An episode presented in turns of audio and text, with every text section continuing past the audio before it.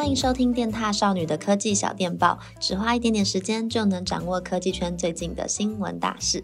Hello，獭友们早安，我是电塔少女恩。今天呢是二零二一的最后一天，在这边先预祝各位獭友们新年快乐啦！大家有想好就是今晚的跨年，你们想要怎么过吗？我自己的话，应该是会揪一群朋友，就是窝在家里面看电视倒数，然后吃东西、聊天等等的。就是你们知道，越长越大就越向往这种简单平凡的生活。以前小时候啊，都蛮要去就是跨年的现场人挤人，但现在就会觉得啊，好累哦，还是跟朋友窝在家里面，就是呃简单舒适，然后也很幸福这样。那也欢迎各位探友们可以来跟我分享说你们的跨年计划是什么喽。OK，那今天的小电报呢，想要来跟大家聊聊，就是一年一度的 CES 消费性电子展。因为其实，在科技圈呢、每年会有四大盛事都非常重要的，就是一月份的 CES，二月底的 MWC，五月份的 Computex，以及九月份的 IFA 展。这四个时期啊，应该可以说是呃每年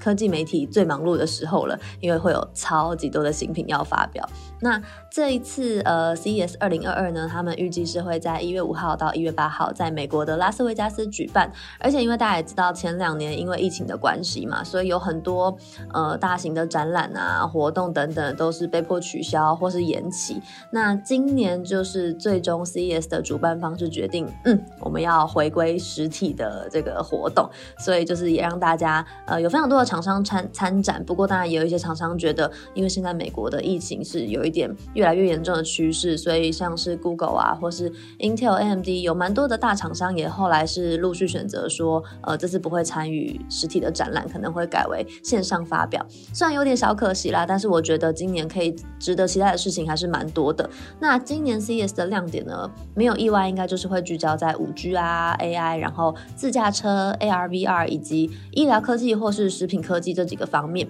而且据说呢，今年还首次加入了太空航太技术跟 NFT 的项目。就是感觉在二零二一年才开始火红的很多的新兴技术，应该我觉得在明年都会有蛮大幅度的一个发展。在硬体方面呢，目前也已经有不少的厂商都有亮相了，他们打算在就是 CES 二零二二推出的一个产品。我这边就选了几个想要来跟大家做分享。第一个呢是 LG，你们知道吗？其实 LG 啊，他们已经连续好几年都在 CES 上面就是展示了让大家就是眼睛为之一亮的荧幕技术。我不确定大家有没有印象，他们在二零一一八年的时候啊，就直接在展场里面打造了一整面可以弯曲的 OLED 墙，真的是一整面哦。虽然我觉得大大家现在可能有点难以想象，但如果有兴趣的他友可以去 Google 一下，那个场面真的是为之惊人，超级震撼，然后那个气势就非常的磅礴。虽然我人没有在现场，但是我光看影片啊或者照片就会觉得哇，真的是太帅了。然后他们 LG 在二零一九年呢，则是带来了全球第一款可以卷曲的 OLED 电视，它就是一个底座。那如果当你想要看电视的时候，荧幕呢就会从底座升起来，而且它还有就是不同的模式，可以让你升到不同的高度等等的。那二零二一年呢，他们则是。带来了卷轴式的概念手机哦，我觉得这以上这些新的产品都超级无敌帅的，所以呢，我个人也非常期待，就是二零二二年 LG 在荧幕上面又可以做到哪些突破呢？目前 LG 他们已经在开展之前，就是先暖场带来了两款他们的 OLED 曲面荧幕应用的产品。第一个呢叫做 Media Chair，它是一个就是非常大圆弧状的一个呃椅子加上荧幕。那那个椅子呢，它是有点像沙发椅的材质，然后你的正前方就是一块块。一千五百 R 曲率的五十五寸 OLED 荧幕，那那块荧幕是你想要垂直的摆放或是水平观看，其实都可以。然后你在这个椅子的右边扶手啊，它其实还有设置一个触控按钮，所以你可以去调整椅子的倾斜程度啊，等等的，就是一整个都给人一种很高科技，然后很前卫、未来感的感觉。那除了这个 Media Chair 之外，他们还有另外一款叫做 Virtual Ride，它呢是把三片五十五寸四 K OLED 荧幕就是拼接在一起，一个直立式的一个样子。那它重点还有配备就是连接一个飞轮椅，意思是什么呢？就是说你可以边看电视边踩飞轮来健身。我觉得这个概念、这个想法真的是太狂了。正在听这则 podcast 的他有有没有人是健身狂人？如果是的话，我相信你一定会对这款产品非常感兴趣。那除此之外呢？据说他们还会发表一款就是透明的 OLED 荧幕，它可能会叫做 OLED Shift，它是由两块透明的，就是 OLED 荧幕组成，组组起来我觉得很像一个展示柜的感觉。那它在上面呢，其实就是可以让厂商可能放上一些产品的资讯啊、介绍或是广告片段、宣传片段等等的。我目前的想象啦，是觉得它应该。可以跟消费者，然后进行一个蛮良好的一个互动，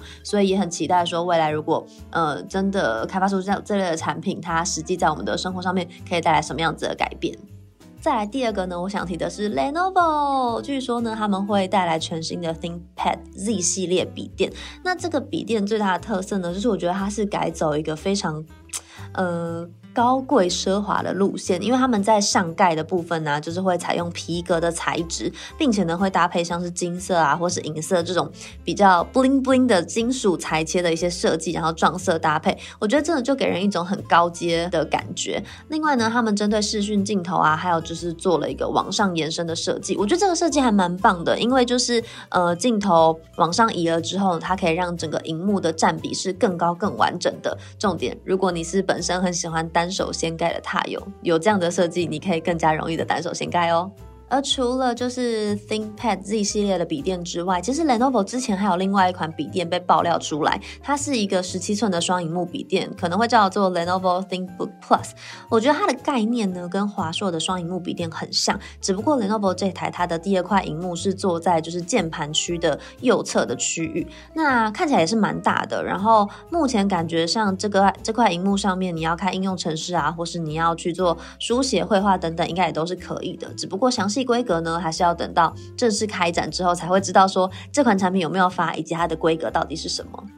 你们以为这样就没了吗？No No No！其实除了笔电之外，Lenovo 啊，据说也会带来新的电竞手机 Legion Y90 跟游戏平板 Y700。手机的部分呢、目前传闻是说它会搭载最新的高通 S8 Gen1 的晶片，然后会有六点九二寸的大荧幕，并且配备一百四十四赫兹的更新率，还会就是加入双风扇的散热系统等等。而游戏平板的话呢，如果没有意外，它也应该是会搭载到就是高通八系列的处理器，并且呢是配备八点八寸二 K 一百二十赫兹更新率的荧幕。那在音效的部分，它是采用了 JBL 的喇叭，以及支援就是杜比全景声。哇，听到这些，我真的觉得明年 Lenovo 的新品们感觉一个一个都是来势汹汹啊！最后一个想带大家关注的呢是华鼠，他们是威刚底下的电竞品牌 XPG，他们亮相了一款就是内建 eTB SSD 的概念华鼠，叫做 XPG Volt。那你一定会想说，，eTB 的容量要干啥？要做什么？它其实呢就是可以让玩家直接把游戏存在里头。对，你没听错，就是直接存在你的滑鼠里面。所以未来玩家呢，只要带着那个滑鼠，然后你有一条就是 USB Type C 的线，并且呢搭配 XPG 它对应的一个游戏软体，你就可以随时走到哪都能畅玩游戏。这个想法我觉得超级新颖的，我觉得对很多玩家来说，应该都会是一个还蛮奇特，而且更不受拘束的一个游戏体验。那不知道他有没？各位玩家们会不会期待呢？或是你们觉得 CES 2022还会有什么样令人惊艳的产品推出呢？都欢迎可以跟我们分享喽。好啦，那以上就是本周的科技小电报啦。那我们的 Podcast 是每个礼拜五都会在就是这边跟大家做见面。如果大家还有什么想聊的主题，也都可以欢迎留言跟我们说啦。那我们就下次见，先祝大家新年快乐喽，拜拜。